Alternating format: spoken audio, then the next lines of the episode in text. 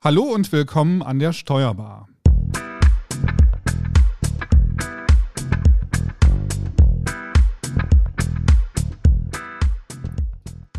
Die heutige Folge der Steuerbar wird präsentiert von eBilanz Online. eBilanz Online ist die Anwendung des Bundesanzeigeverlages zur Erstellung und Übermittlung von Finanzinformationen. Einfach, kostengünstig, webbasiert. www.ebilanz-online.de. Ja, wir freuen uns, dass ihr auch in diesem Jahr wieder dabei seid, wenn wir hier an der Steuerbar gemeinsam mit unseren Gästen den ein oder anderen virtuellen Drink nehmen. An meiner Seite ist heute meine Kollegin Franziska Boyong. Hallo Franzi. Hallo. Ja, wir sind ja schon im dritten Jahr. Im Mai 2019 haben wir hier auf diesem Kanal die erste Folge veröffentlicht. Weißt du noch das Thema? Puh, die erste Folge, ja, ist schon länger her. War es was mit dem Thema Datenschutz? Ja, ich hätte es auch nicht mehr gewusst, aber wir haben in der ersten Folge über das Thema der EU-Urheberrechtsreform gesprochen und du müsstest eigentlich auch noch wissen, wer unsere Gästin war. Das weiß ich natürlich, das war meine Schwester. Genau. Ja, und seitdem haben wir mehr als 30 Folgen produziert. Ihr seid mit uns gewachsen. Rund 5000 Mal wird eine Steuerbar-Folge im Schnitt gehört. Und es ist weitaus mehr, als wir zu hoffen gewagt haben, als wir gestartet sind. Ja, 2021 hatten wir viele spannende Gäste hier bei uns im Studio und das ist auch heute so. Aber Franzi, hol uns erstmal ab. Worüber sprechen wir denn in dieser Folge genau? Genau, heute geht es um ein spannendes Thema, Unternehmen in der Krise, Krisenmanagement und Früherkennung. Corona hat die Anzahl der krisengebeutelten Unternehmen auf jeden Fall nochmal erhöht und Steuerberater sehen sich da auch neuen Herausforderungen gegenüber. Es gibt aber auch große Chancen für sie. Und mit Achim Dörner sprechen wir über die Früherkennung einer Krise, wie gerade schon gesagt, welche Rolle der Steuerberater spielt und wie erfolgreiche Unternehmen einer Krise begegnen können. Genau, wie Franzi schon sagte, haben wir auch heute einen ausgewiesenen Experten hier virtuell in unser Studio gebeamt. In Wahrheit sitzt er nämlich in Ludwigsburg, vermute ich, in seiner Kanzlei. Herzlich willkommen, Achim Dörner. Hallo Franzi, hallo Frank. Vielen Dank für die Einladung. Ich stehe in Ludwigsburg übrigens. Ah, sehr gut. Okay. Ja, Achim Dörner ist zwar selbst auch Steuerberater, er sagt aber von sich, dass er den Titel eigentlich zurückgeben müsste. Denn er arbeitet nicht steuerlich, sondern ist Wirtschaftsprüfer im Hauptberuf und das aus Leidenschaft. Vor gut 10 Jahren hat er die DWT-Wirtschaftsprüfungsgesellschaft gegründet und berät mit seinem Team ausschließlich betriebswirtschaftlich in unternehmerischen Extremsituationen. Dabei kommt ihm zugute, dass er schon selbst umfangreiche Erfahrungen nicht nur als Berater, sondern auch als Finanzvorstand in Unternehmen gesammelt hat. Und das auch in Extremsituationen. Ja, super. Ich fange heute mal mit der ersten Frage an, beziehungsweise mit einem Zitat, und zwar von Stephen Fink. Nicht jede Unternehmenskrise ist notwendigerweise etwas Negatives. So formulierte der das, ein Krisenmanager. Und viel mehr kann eine Krise auch immer eine Wende markieren. Das hat er gesagt. Inwiefern würdest du da zustimmen oder sagst du, das ist eigentlich Quatsch? Nee, das ist nicht Quatsch. Ich glaube, das kann jeder auch bestätigen, der persönlich oder privat schon mal eine Krise hatte. Solange man die Krise übersteht, ist es ja schon sprichwörtlich so, dass einen das stärker macht, weil man im Idealfall, und das unterscheidet dann, wir werden ja später noch dazu kommen, die Erfolgreichen von den weniger Erfolgreichen, weil man im Idealfall eben viel aus der Krise lernt. Denn Fehler macht jeder und eine Unternehmenskrise hat immer letztlich als Ursache, dass da jemand Fehler gemacht haben muss. Und jetzt kommt allerdings die wichtige Einschränkung. Wichtig ist natürlich, die Krise zu überstehen. Ansonsten gibt es nicht viel daraus zu lernen, zumindest nicht in dem aktuellen Unternehmen.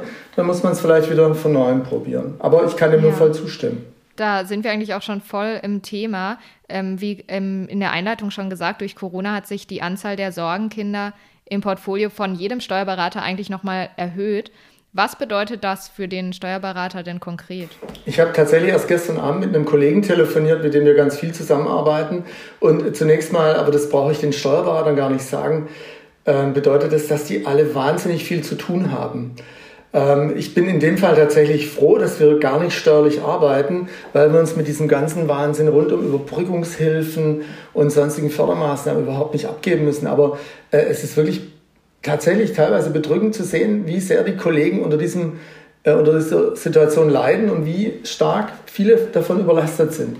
Aber das mal beiseite, wenn man es mal auf die Unternehmenskrise des Mandanten bezieht, dann ist es so, dass damit einerseits die abstrakten Haftungsrisiken für fast alle Kollegen in dem Bereich einfach massiv angestiegen sind. Das hängt natürlich damit zusammen, dass es einfach viel mehr Krisenfälle jetzt gibt, durch Corona ausgelöst. Selbst vorher gesunde Unternehmen werden jetzt auf einmal zu Krisenfällen. Und das hängt aber zweitens damit zusammen, dass wir gerade in den letzten Jahren teils dramatische Rechtsprechung gesehen haben, die die Haftungsrisiken des Steuerberaters ausweiten und jetzt auch zum 1. Januar letzten Jahres mittlerweile schon, also seit einem guten Jahr in Kraft, das sogenannte StaRUG, mit dem StaRUG sogar nochmal eine Vertiefung der Haftungsrisiken für die Kollegen gesehen haben. Und darauf sollten sich die Kollegen vorbereiten. Und meine These ist, wenn sie das tun, dann haben sie auch schon ein ganz gutes Handwerkszeug in der Hand, um daraus tatsächlich auch für sich selbst eine Chance zu generieren. Im Vorgespräch hast du den Begriff Insolvenzpolizei mit ins Spiel gebracht.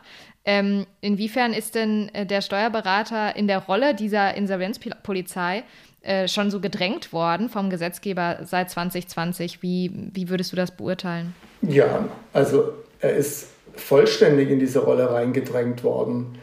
Wenn man es mal aus der Sicht von uns, also ich bin ja nur ein Titelträger, ja, aber die richtig Steuern beraten, die müssen jetzt im Rahmen der Abschlusserstellung, und zwar bei jedem Abschluss, bei jedem Mandanten, den die da haben, müssen die den Mandanten darauf hinweisen, wenn es Risiken für eine Insolvenzreife gibt.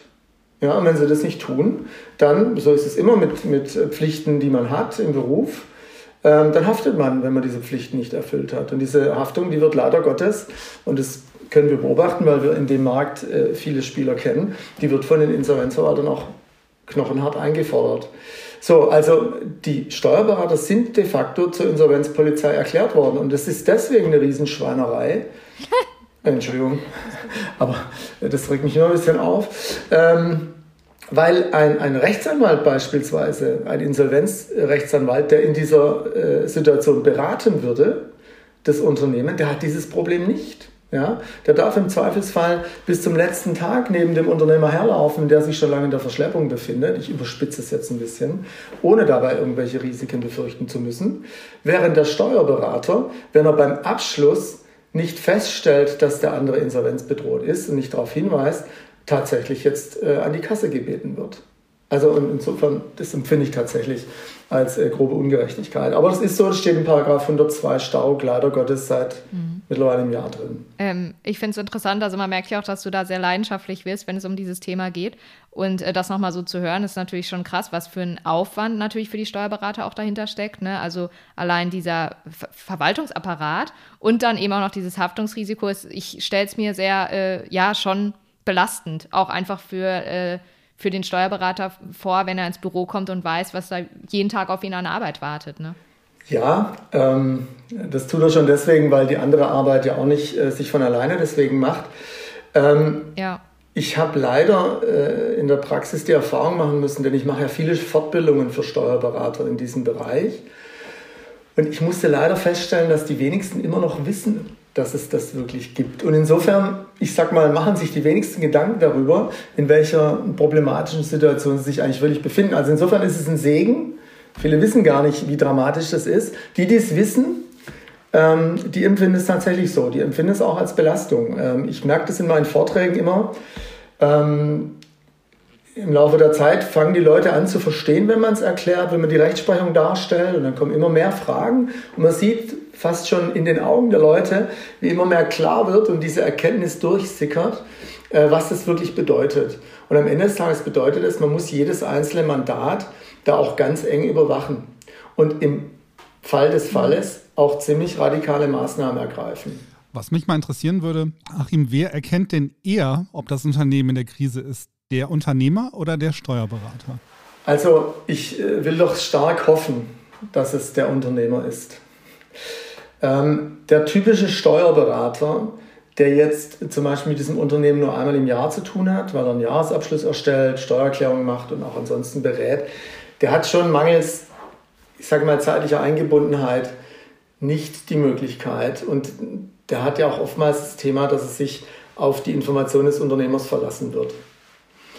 Jetzt verschließt allerdings der Unternehmer auch regelmäßig die Augen dann gerne davor, sodass vielleicht die tatsächliche Erkenntnis und die Notwendigkeit, diese auch zu formulieren, dann doch vom Steuerberater als erster kommt, weil sich der Unternehmer, die Unternehmerin vielleicht auch, dann gerne diese Einsicht auch verschließt. Das ist ja das Thema Krisenfrüherkennung, dass man irgendwie rechtzeitig rangeht, bevor das Kind in den Brunnen gefallen ist.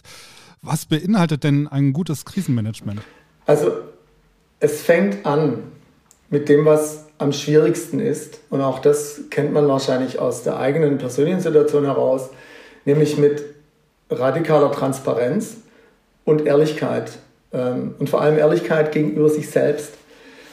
Transparenz bedeutet, nicht nur auf der Zahlenebene, aber natürlich auch auf der Zahlenebene, sich zu fragen, wo verliere ich denn eigentlich das Geld?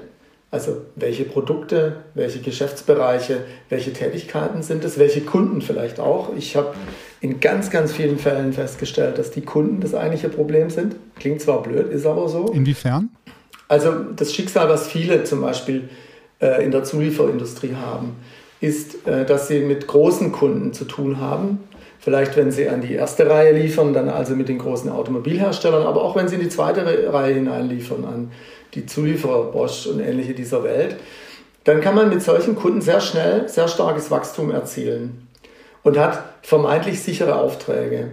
Das Problem tritt immer dann ein, wenn dieser Kunde selbst in eine entweder objektiv tatsächlich bedrohliche Situation kommt oder zum Beispiel einfach dem Kapitalmarkt bessere Zahlen bereitstellen möchte und deswegen eben dann in einzelne Geschäftsbereiche einstellt. Denn dann, und das wissen viele, die in der letzten Krise 2007, 2008 schon tätig waren, dann halten sich diese großen OEMs natürlich nicht mehr an die Verträge, die sie geschlossen haben. Dann sind auch die schönsten Rahmenverträge und Lieferverträge, die man mit diesen Unternehmen hat, die sind eben nichts mehr wert. Und im Gegenteil, man bleibt dann möglicherweise auf den Forderungen, die man noch hat, sitzen, weil dann irgendwelche Gewährleistungsansprüche geltend gemacht werden, ob die nun berechtigt sind oder nicht.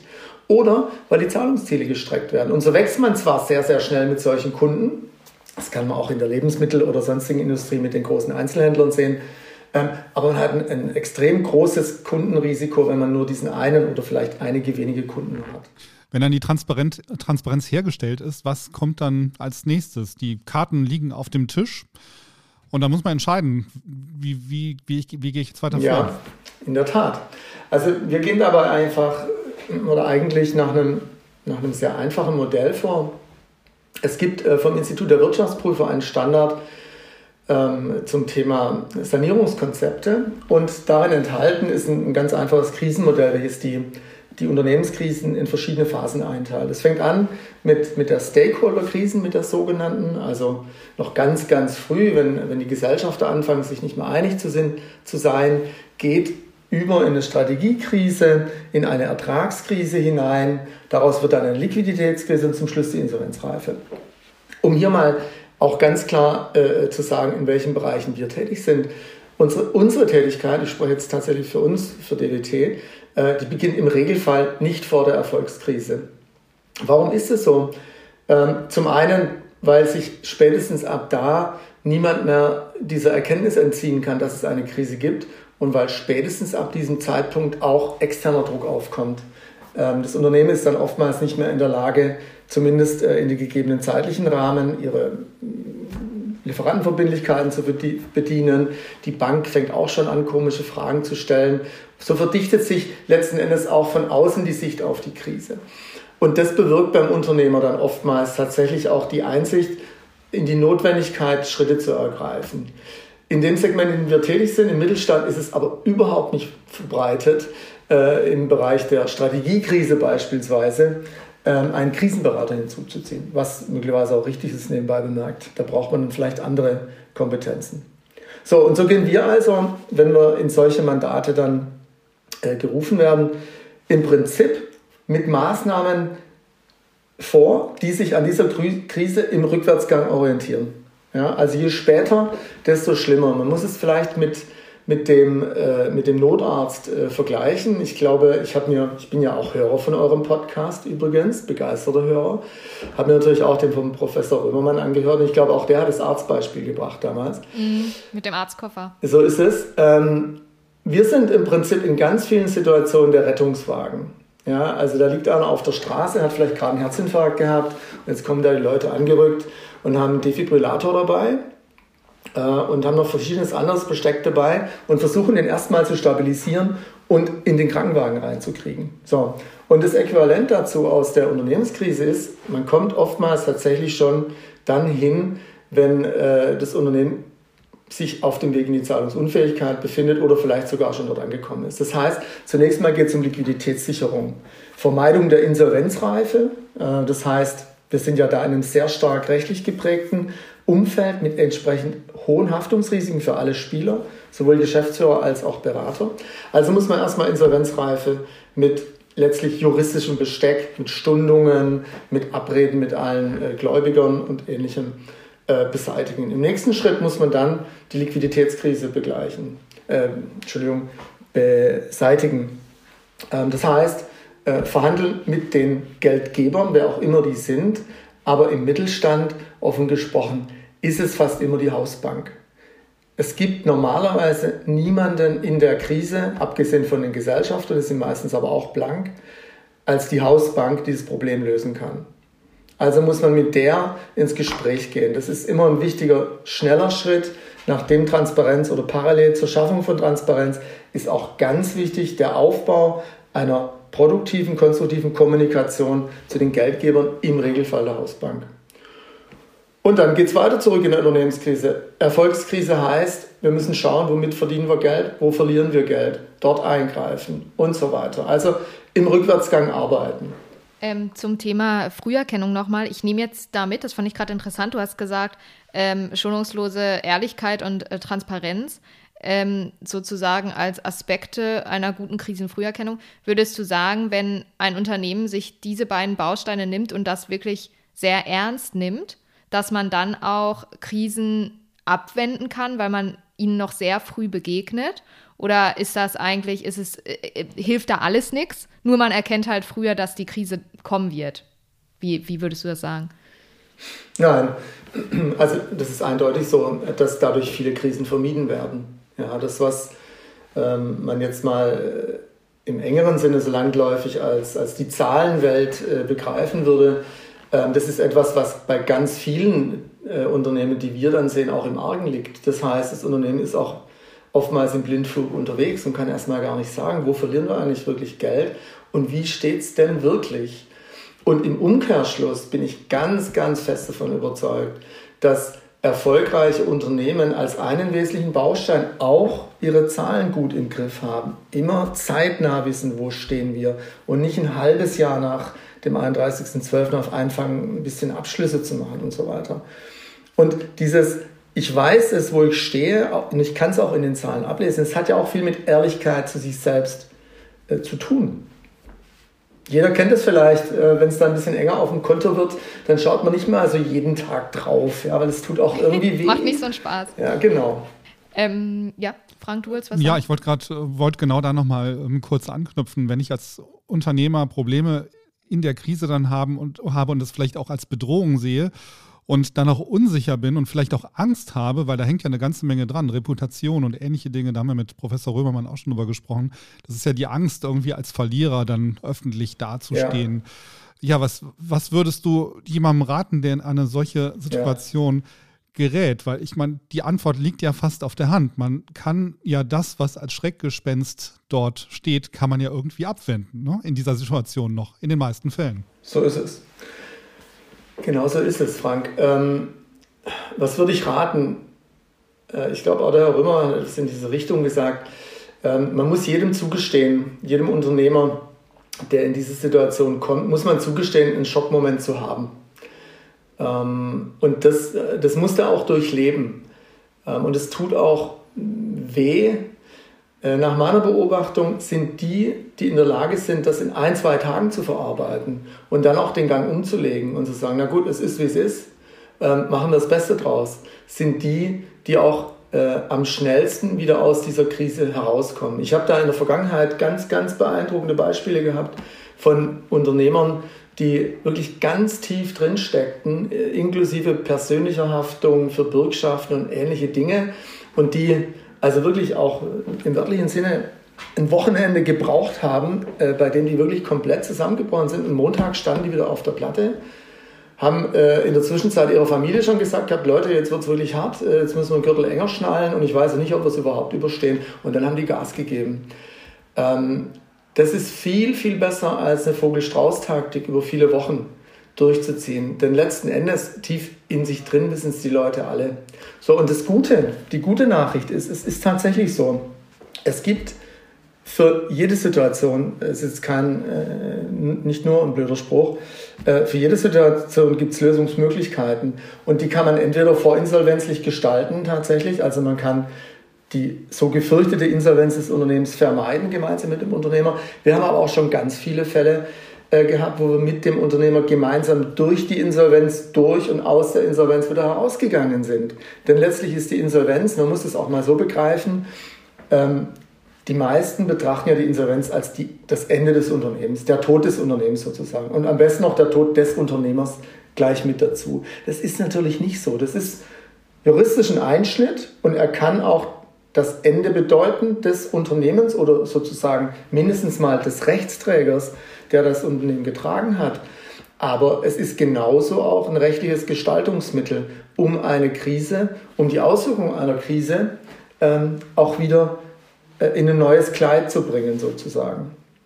Und insofern hat auch dort das neue Recht mit dem StaRUG nochmal weitere Möglichkeiten gegeben, das zu bewältigen. Hast du einen Tipp, wie man als Steuerberater am besten auf einen Mandanten zugehen kann, bei dem es diese Probleme gibt? Ich denke mir, das ist ja auch ein schwieriges Gespräch für einen Steuerberater, dann mit seinem Mandanten ins Gespräch zu gehen und ihm vielleicht die Augen öffnen zu wollen. Und der Mandant sieht es vielleicht noch nicht so oder hat da vielleicht auch eine andere Sicht auf die Dinge.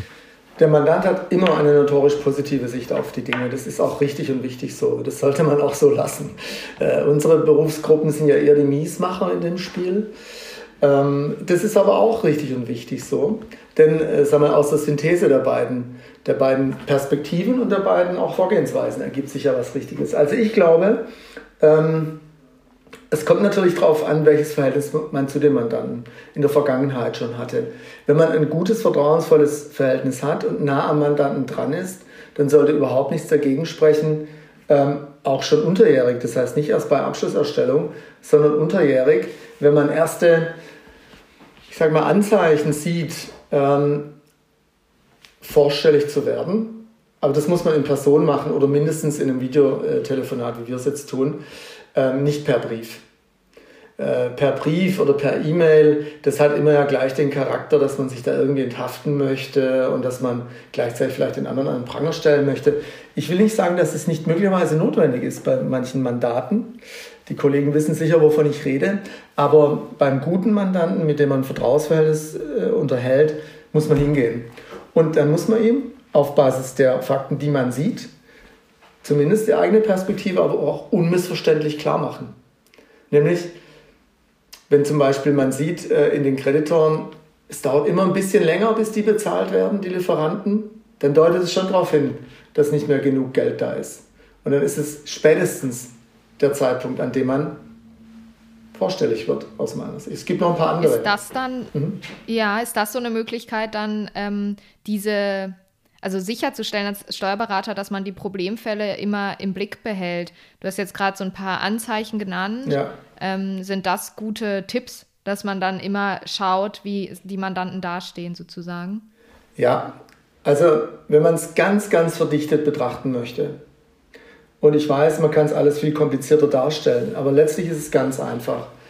Für den Steuerberater wirklich gefährlich ist eine Krise dann, wenn im Unternehmensgeld ausgeht. Das klingt total lapidar, aber so ist es. Erst wenn im Unternehmen die Kohle ausgeht, entsteht ein Insolvenzgrund und dann entstehen ganz viele Risiken für alle Beteiligten, aber auch für den Steuerberater. Das heißt, der Steuerberater ist sehr gut beraten, sich mehr mit dieser Frage auseinanderzusetzen. Und das bedeutet, einen kleinen Perspektivenwechsel vorzunehmen aus Sicht des Steuerberaters. Wir Steuerberater schauen immer sehr auf Abgrenzungsposten. Ja, ihr seid jetzt keine Steuerberater, unterstelle ich zumindest mal. Wir haben Buchungen und wir haben Abgrenzungen und so weiter. Das sind die einen Zahlen. Was wir nicht so sehr sehen, das ist die Liquidität, die sich dahinter verbirgt. Und das ist genau der blinde Fleck, den der Steuerberater hat. Weil jeder Insolvenzgrund bezieht sich auf die Frage, wann geht dem Unternehmen das Geld aus? Die Überschuldung ist nichts anderes als die Frage, ob dem Unternehmen in den nächsten 12 Monaten das Geld ausgeht. Und die Zahlungsunfähigkeit ist, ob es schon ausgegangen ist. Und all das kann man verdichten in einer Beobachtung letzten Endes des Zahlungsverhaltens des Mandanten und der verfügbaren Mittel auf den Kontokorrentkonten. Und deswegen reicht es eigentlich aus, da drauf zu schauen. Aber gleichzeitig muss man auch sofort reagieren, wenn es dort anfängt, eng zu werden. Weil sonst ist es zu spät. Verstehe. Welche Grenzen, würdest du sagen, hat denn aber die Früherkennung auch? Also klar, es gibt Anzeichen, die kann man im Blick behalten, aber sagst du, es gibt auch ja, Situationen, da ist selbst dann der Steuerberater überrascht? Ja, klar. Also deswegen wehre ich mich ja so dagegen, den Steuerberater als Insolvenzpolizei zu installieren. Viele Kollegen sehen ja im besten Fall einmal im Monat ein paar Zahlen, im schlimmsten Fall einmal im Jahr. Da ist es ja vollkommen unrealistisch und deswegen ja auch die von mir beschriebene, ich sag's nochmal, Schweinerei, dass es jetzt so ins Gesetz den Weg gefunden hat. Die Unternehmer selbst sind ja auch überrascht von vielen Entwicklungen und da brauchen wir nicht nur Corona strapazieren. Daran sieht man es aber dann doch am besten. Wer hätte das denn sehen wollen? Alle schönen Modelle dieser Welt sind nicht geeignet, so etwas vorherzusagen. Also solche Risiken, die treten ein. Früher hat man mal Black Swan dazu gesagt. Die gibt es dann alle 100 Jahre mal. Das kann man nicht voraussehen. Was man aber sehr wohl voraussehen kann, das ist bei einer ich sage jetzt mal, planmäßigen Unternehmensentwicklung, ob diesem Unternehmen das Geld ausgehen wird oder eben nicht, beziehungsweise was man tun muss, damit es erst gar nicht eintritt. Und dort sehe ich ja gerade die Kollegen an vorderster Front. Dort können die eigenes, neues Umsatzvolumen generieren, indem sie dem Mandanten nicht nur helfen, ihre Ist-Zahlen der Vergangenheit auf Vordermann zu bringen und zeitnah verfügbar zu machen, sondern vor allem, indem sie denen helfen, Planungen aufzubauen. Das ist der drehende Punkt. Da stecken dann auch Chancen drin, also ne? Was du im Vorgespräch auch sagtest, dass es auch große Chancen für den Steuerberater gibt. Erklär das gerne nochmal näher, was du damit meinst. Sehr, sehr gerne, denn das halte ich auch tatsächlich für eine Riesenchance für die, die das Thema sich tatsächlich auch zu Herzen nehmen. Die Kollegen müssen überwachen, da sie jetzt Insolvenzpolizei sind, müssen überwachen, ob das Unternehmen in den nächsten 12 Monaten in der Lage sein wird, seine Rechnungen zu bezahlen, also genug Geld zu haben. Wenn man das schon machen muss, weil ansonsten § 102 StaRUG zuschlägt, dann ist man doch eigentlich gut beraten, gleich eine Tugend draus zu machen. Und dem Unternehmer, der in den meisten mittelständischen Fällen ein solches Planungssystem gar nicht hat, anzubieten, ihn bei der Planung zu unterstützen. Dazu muss man sich bloß ein Planungssystem zulegen. Da gibt es viele am Markt verfügbare. Könnte ich auch gerne noch länger drüber reden, was es da alles gibt. Und dann als Dienstleistung, als gut bezahlte Dienstleistung nebenbei bemerkt, dem Unternehmer aufzeigen, wie seine Finanzplanung aussieht. Und welche Maßnahmen jetzt aber zukunftsgerichtet und nicht vergangenheitsgerichtet man ergreifen muss, um die Zahlungsfähigkeit sicherzustellen. Da sehe ich ein Riesenpotenzial für die Kollegen. Und das Handwerkszeug, das ist das Schöne eigentlich, das Handwerkszeug im Sinne von Zahlenverständnis, aber auch im Sinne von Verfügbarkeit der Vergangenheitsdaten, das ist alles da. Es wird bloß nicht genutzt. Ich habe noch eine Frage, bevor wir dann vielleicht zum letzten Punkt kommen. Vorhin hast du beschrieben, wie unterschiedlich Unternehmer mit Krisen umgehen oder durch Krisenzeiten hindurchgehen. Was würdest du sagen, was erfolgreiche Unternehmen von solchen unterscheidet, die an einer Krise zugrunde gehen? Also was macht ein Unternehmer aus, der das dann als Krise, der die Krise als Chance begreift? Ich würde sagen, wenn man es reduziert, dann ist es letztlich der Mut, den Tatsachen ins Auge zu schauen und dann auch nach einer kurzen Phase von Krise und Jammern und Weinen und die Welt verfluchen, die ich jedem zugestehe, dann umzuschalten. Das unterscheidet tatsächlich diejenigen, die es überstehen und stärker werden, von denen, die dabei tatsächlich auch zugrunde gehen. Die Fälle gibt es auch, ich will es nicht kleinreden. Aber die, die es schaffen, die würde ich sagen, zeichnet neben vielen anderen Qualitäten, die brauchen, primär das aus, was ich gerade gesagt habe. Gut, als letztes habe ich mir noch notiert, dass du gerne noch einen dringenden Appell loswerden möchtest vor der neuen Abschlusserstellungssaison. Was ist das denn, was du noch an unsere Zuhörer weitergeben möchtest? Ich möchte wirklich ganz, ganz dringend die Kollegen bitten, wenn sie gar nichts anderes tun, dann zumindest einmal bei Google Paragraph 102 StaRUG einzugeben und den zu lesen. Der hat nicht viele Zeilen, aber der hat ganz viel Sprengstoff. Und dort steht drin, dass die Kollegen bei jeder Abschlusserstellung letztlich ein Auge drauf haben sollen, ob das Unternehmen möglicherweise insolvenzbedroht ist. Und wenn das der Fall ist, müssen sie den Mandanten darauf hinweisen. Es gibt ein paar Ausnahmefälle, wo sie es nicht machen müssen, die können wir aber beiseite lassen. Lieber einmal zu viel als einmal zu wenig. Denn das ist eine ernsthafte Gefahr und die wird von den Insolvenzverwaltern leider, leider geltend gemacht. Und die ist teuer, wenn sie greift. Also bitte, liebe Kollegen, einmal lesen und sich damit beschäftigen, was sind denn eigentlich Insolvenzgründe? Das wäre ein eigener Podcast übrigens nochmal. Mhm. Aber das kann man auch an anderen Stellen nachlesen. Ja, das war doch mal ein gutes Schlusswort, Achim. Vielen Dank. Danke euch. Ja, voll interessant. Vielleicht setzen wir da tatsächlich nochmal einen drauf. Ich habe das Gefühl, jetzt in der Corona-Zeit könnte das tatsächlich eine Reihe werden, diese Krisen-Podcast. Ja, das stimmt. Franzi, hast du noch was? Ja, genau. Ich habe noch einen Verweis und zwar auf unser NWB-Themenpaket. Sanieren und Restrukturieren setzt ja jetzt auch ganz gut an das Thema, was wir gerade besprochen haben, an. Es geht um Krisenfrüherkennung eigentlich jetzt auch nochmal in Zeiten von Corona. Da gibt es praktische Übersichtsseiten zu all diesen Themen, die wir gerade auch besprochen haben. Es gibt News, Gesetzgebung, Förderungen, Maßnahmenpakete und so weiter. Und da findet ihr eben auch Arbeitshilfen wie zum Beispiel Berechnungsprogramme, Checklisten und so weiter. Das könnt ihr euch gerne anschauen. Und alle Infos findet ihr auf nwb.de/steuerbar. Genau, ja, ich denke, damit sind wir dann am Ende der heutigen Folge angekommen. Und wir bedanken uns bei Achim fürs Mitmachen und bei euch fürs Zuhören. Wenn es euch gefallen hat, dann gilt wie immer, wir freuen uns über Sternchen im Podcast-Player, bei YouTube oder wo auch immer ihr uns zuhört. Und natürlich auf Themenvorschläge und Kommentare aller Art. Schreibt uns an podcast@nwb.de. Die heutige Folge der Steuerbar wurde präsentiert von eBilanz Online. eBilanz Online ist die Anwendung des Bundesanzeigerverlages zur Erstellung und Übermittlung von Finanzinformationen. Einfach, kostengünstig, webbasiert. www.ebilanz-online.de. Macht's gut, bleibt gesund, bis zum nächsten Mal. Tschüss. Dankeschön, tschüss.